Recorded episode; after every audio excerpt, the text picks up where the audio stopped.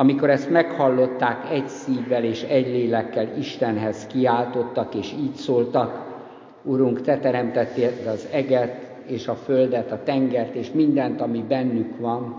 Te mondtad a Szentlélek által Dávid atyánknak, a Te szolgádnak szájával, miért tombolnak a népek és a nemzetek, miért terveznek hiába valóságot.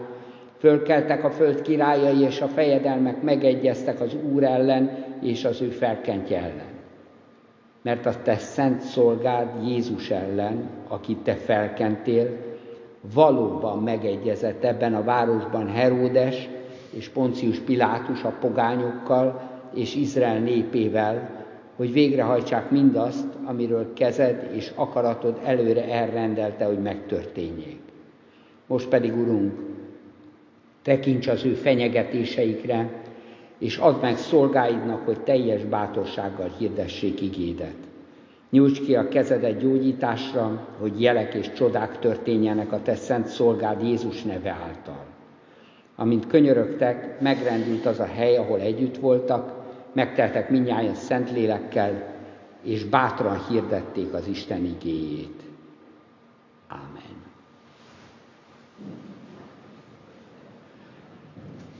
Vannak olyan országok, amelyekben esik az eső sokat.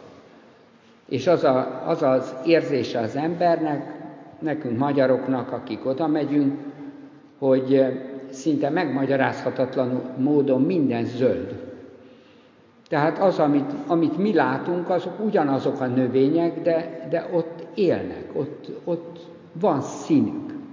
És nem csak a fikuszról beszélek, amelyik a nappaliban kornyadozik, és persze ez nem az ő élettere, és, és ott pedig ez, ez azért mégiscsak él vadon is, hanem az egyszerűen, egyszerűen a fűről, meg a, a normális fákról, amelyeket mi magunk is látunk, de, de ott minthogyha élnének.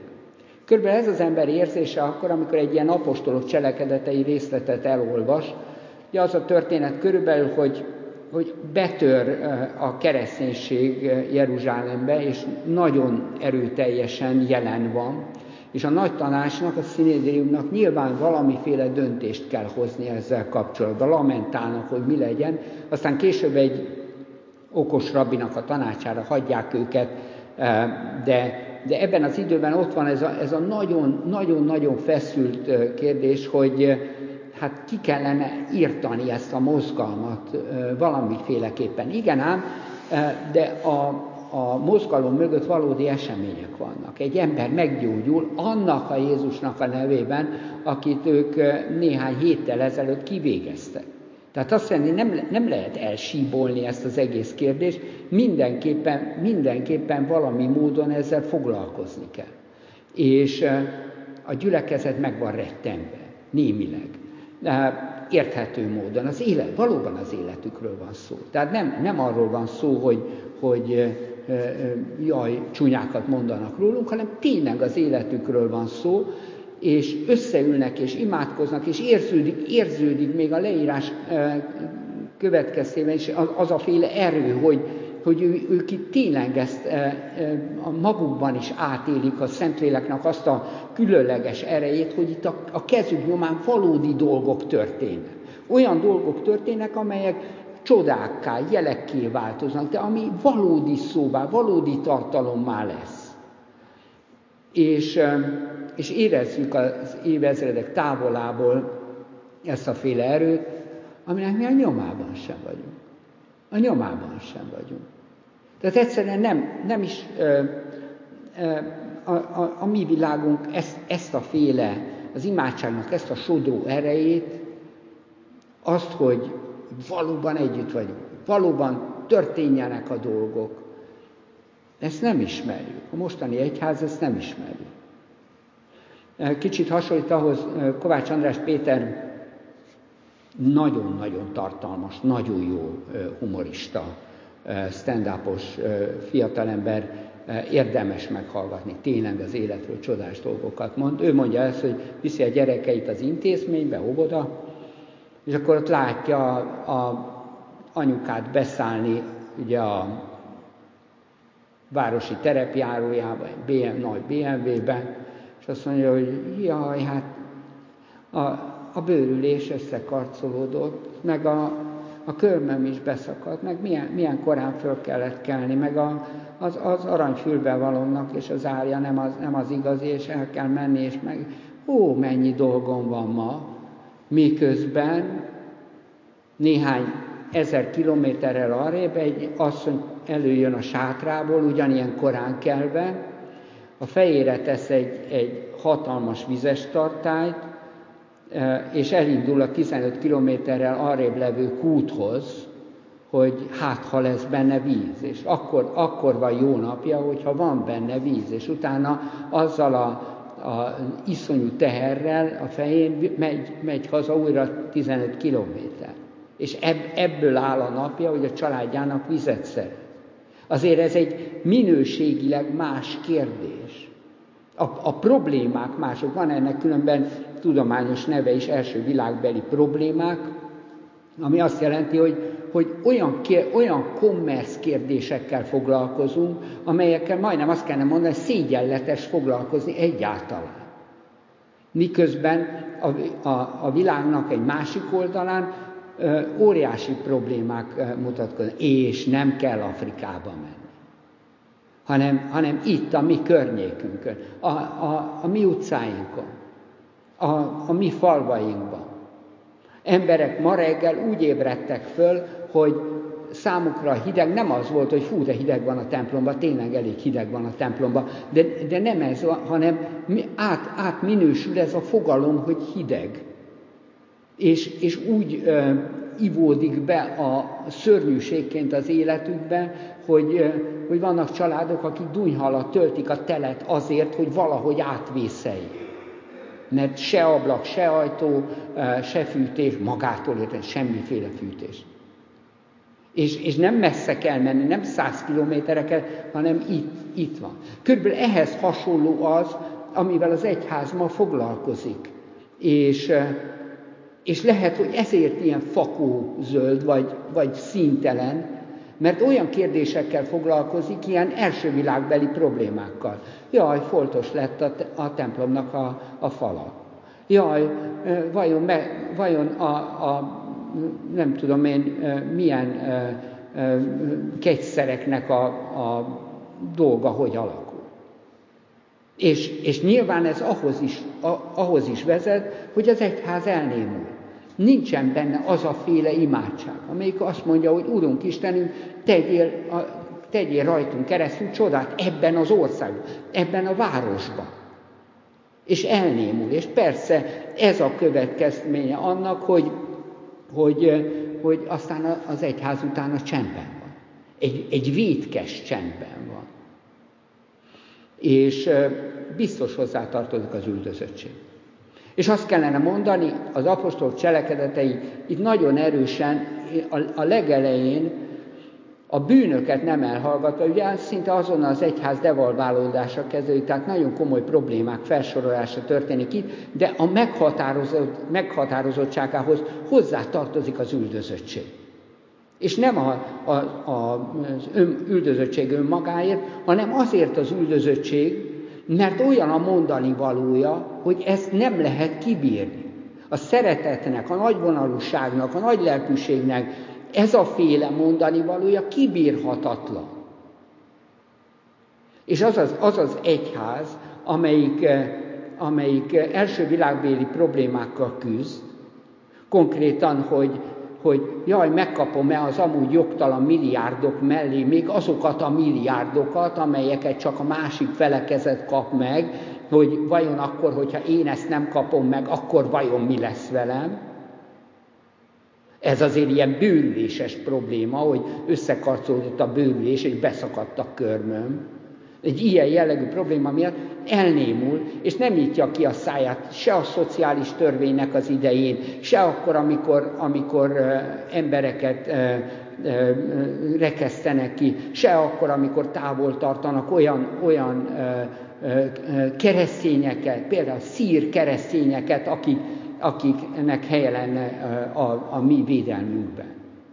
És rengeteg ilyen problémáról nyilván szót se ejt, azért, mert, mert egy, egy első világbéli problémákkal küzdő egyház. amelyik végképp fakózöld, amelyik végképp semmilyen értelemben nem, nem tölti be a szerepét. És nyilván nincsen benne az a féle erő, ami a kezdeti keresztényekben benne volt. És nagyon érdekes az, hogy mindez levetül a saját személyes életünkre is. Az a féle kereszténység, amelyik, amelyik első világbéli, ugye ennek az analógiájára első világbéli problémaként kezeli a kereszténységet, hogy eljutok-e templomba, vagy nem, meg most az a, az a divat, hogy az emberek templomba menjenek, és akkor most én is templom, és akkor igen, el tudom mondani, hogy én voltam templom. Ez, ez, ez nem az, amivel az élet valódi kérdéseiben kellene keresztény módon gondolkodni. A munkavállalás tekintetében, a, a szegénység-gazdagság kérdésében, a nagy lelkűség kérdésében, a saját, a saját személyes életünk, halálunk, betegségeink, küzdelmeink tekintetében mindennek és minden, mindenféle kérdésnek valami módon meg kellene jelennie a keresztény gondolkodásunkban, nem, nem a, a templomi összefüggésben, hanem, hanem minden, mindenféle más összefüggésben. És azt gondolom, hogy, hogy csodás ez a gyülekezet a tekintetben, hogy, hogy, hogy nagyon sok ilyet fel tud vonultatni, de azért én hadd említsem azt, hogy, hogy a kereszténységnek vannak olyan kivetülései, és mindig örökös példaként itt van, azért, mert az órunk előtt van a, a mellettünk levő kerület, amelyik, amelyikben tényleg a kereszténység úgy él, hogy, hogy nem egyszerűen önmaga körül forog, hanem, hanem menekülteket fogad be, szegényeken segít, kirekesztetteket is tápol. Ez, ez keresztény élet. Ez, ez valódi zöld keresztény élet. Olyan, aminek színe van, olyan, amelyikben erő van. És ugye Bonhoeffer azt mondja, hogy az az egyház, amely semmi másra nem alkalmas, csak önmagát építeni, az az egyház nem egyház.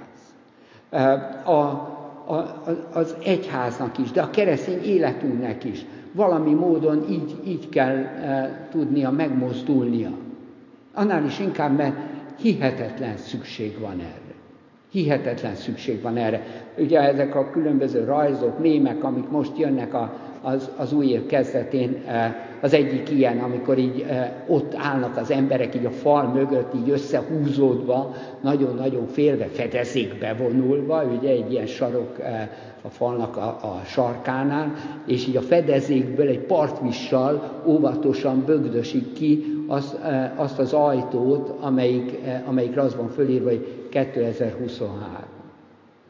Tehát ez, ez, mert így néz ki ennek az évnek a kezdete. Hogy, hogy nem tudjuk, hogy, hogy nem, nem iszonyú drágaság, borzasztó szegénység, a gazdagság, szegénység nagyon nagy különvállása következik -e. Nem arról lesz -e szó, hogy, hogy emberek tömegei lesznek hajléktalanok, nem arról lesz -e szó, hogy emberek tömegei éheznek majd, vagy betegségekkel tűnnek el a halálba, vagy, vagy nem, nem tudjuk, nem tudjuk a nyomorúság mértékét. Mert egyelőre, egyelőre itt vagyunk, és minden rendben látszik. Első világbéli problémákkal küzdködünk. De meg kellene szólalnunk keresztény emberként, meg kellene szólalnunk egyházként azért, hogy a, a nagy katasztrófák azok, azok ne tegyenek minket az emberségünkben tönkre. És hát ez nagy feladat. De ebben az egész történetben, és nyilván ez a, a, a legnagyobb örömhíre, a Szentlélek, a mozgató erő. És ezek az emberek azért vannak áttűzesedve a Szentlélektől, mert, mert, mert bíznak benne. És tudják azt, hogy ezen keresztül egyszer csak történnek a dolgok. Nem beszélünk róla. Nem csak beszélünk róla, hanem történnek a dolgok. Valóban. És hogyha történnek a dolgok, akkor ez azt is jelenti, hogy, hogy valami módon, valami módon üdvösségünk van. Ugye nagyon, nagyon furcsa az, ahogy a, ez, ez a jelenet lezajlódik, előtte e, Péter és János, ugye, akik a nagy csodát teszik az ékes kapunál, meggyógyítanak egy sántát, azok kiszabadulnak egy olyan helyzetből, amikor, amikor akár, akár a kivégzés lehetett volna a vége. De ők kiszabadulnak. Ez a kiszabadulás, ez, ez ugyanaz a szó, mint az üdvösség. A kiszabadulás. És, és, hogyha, és hogyha az életünk a Szentléleknek az ereje így átjár minket, akkor, akkor számunkra is ez a kiszabadulás valóságos. Kiszabadulhatunk a kicsinyességünkből, az első világbéli problémáinkból, a bőrüléses, körömbeszakadós szemléletünkből, és valódi életünk lehet, és valódi kereszténységünk, és valódi egyházunk. Erre vagyunk elhívva ebben az évben.